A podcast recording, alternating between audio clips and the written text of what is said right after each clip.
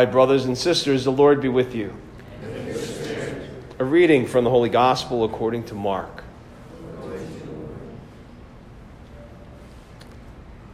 Jesus said to his disciples, In those days after the tribulation, the sun will be darkened, and the moon will not give its light, and the stars will be falling from the sky, and the powers in the heavens will be shaken. And then they will see the Son of Man coming in the clouds with great power and glory. And then he will send out the angels and gather his elect from the four winds, from the end of the earth to the end of the sky. Learn a lesson from the fig tree. When its branch becomes tender and sprouts leaves, you know that summer is near. In the same way, when you see these things happening, know that he's near at the gates. Amen, I say to you, this generation will not pass away until all these things have taken place. Heaven and earth will pass away, but my words will not pass away. But of that day or hour, no one knows, neither the angels in heaven nor the Son, but only the Father. The Gospel of the Lord. Praise Jesus Christ.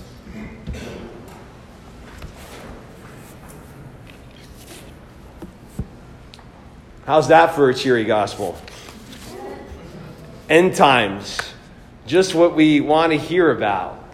Nothing like hearing Jesus predicting that the sun will be darkened, the moon will not give its light, stars will be falling from the sky, powers in the heavens will be shaken when we're coming to Mass. Over the centuries, this gospel and similar ones have been used to inspire fear.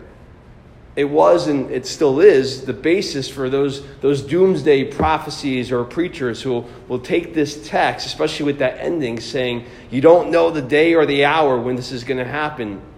And the point was, you better get right with Jesus before the end time, or else. And I don't mean to come across as making that being dismissive of that. We should make sure that we're in right relationship with Jesus. We should repent of our sins, especially of a mortal sin, and go to confession. But Jesus offers that to us out of love and wants us to do that, repent and confess out of love, not out of fear. And I think that for many of us, though, when these scriptures come along, it's, it's something that we kind of look at like, we just got to get through this reading. Like, it, it just doesn't seem to, to resonate. We hear these predictions and they seem so distant and so removed. This hasn't happened yet. And in some ways, they kind of pale in comparison to so many things that we see going on all around us already. We see wildfires raging. We see tempers and anxieties and tensions and atrocities, too numerous to list that just going through the news.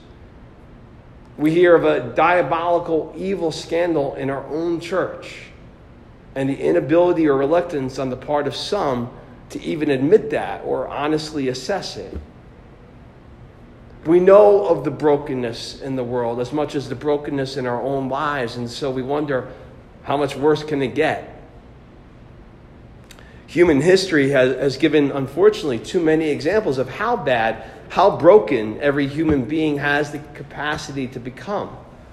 One recent story that came to mind has really upset me this past week that I'm sure a lot of you heard about as well. In fact, it was just a year ago where I shared this story in a homily that had gone viral.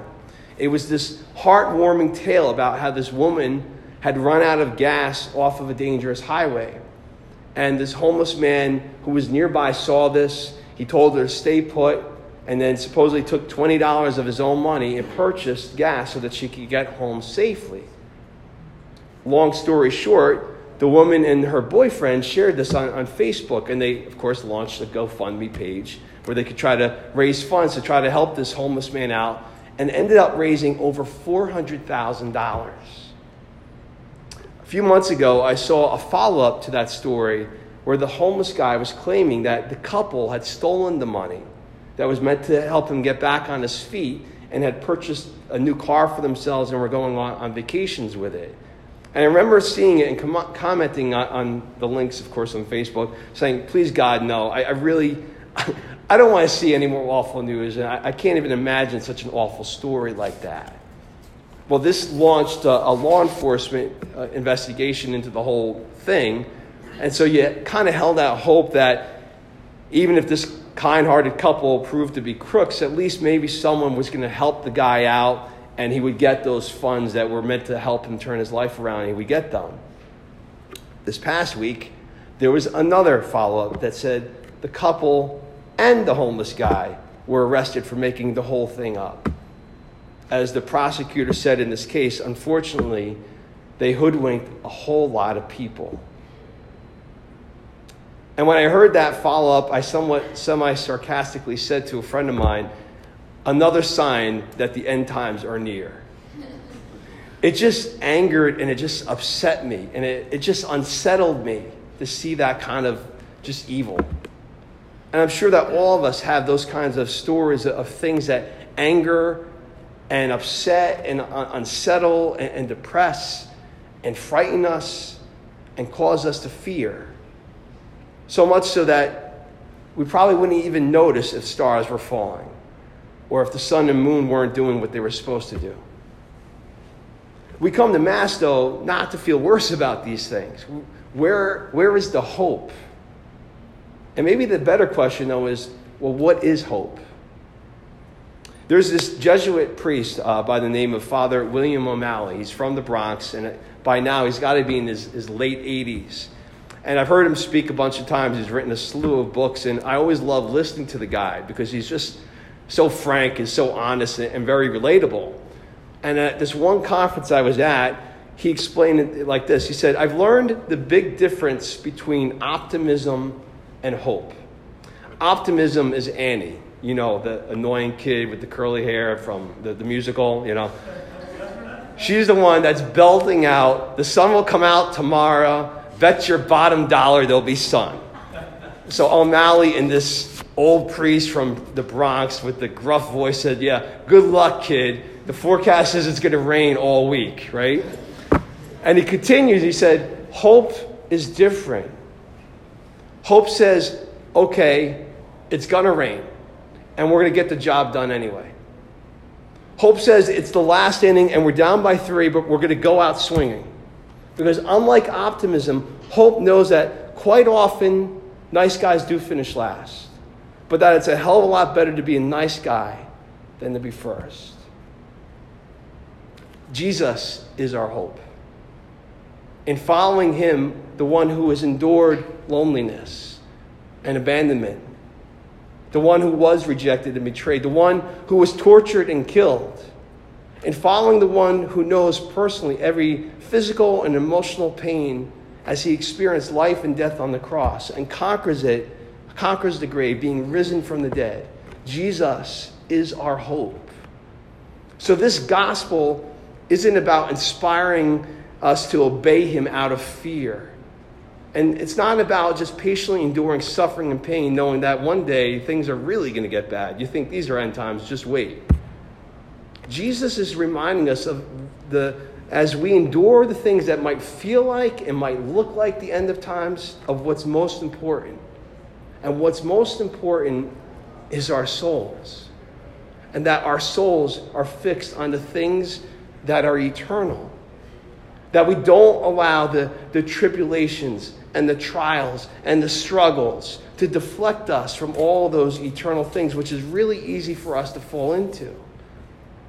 Because, for example, while understandably that focus about that couple and that homeless guy and how they, they turn out to be con artists is sad and disappointing and criminal, Jesus invites us to look deeper and let go of the anger and let go of the cynicism and the disillusionment. And when we do, we remember the reality that thousands of people were moved to compassion to donate to people that they had never met. Something resonated in the hearts of strangers to be generous, to be selfless. They chose hope. And we need to do that too.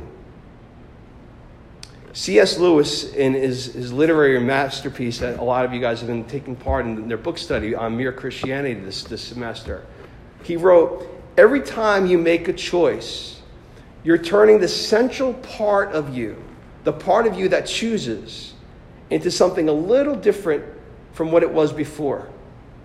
And taking your life as a whole, with all your innumerable choices, all your life long, you're slowly turning this, this central thing either into a heavenly creature or into a hellish creature.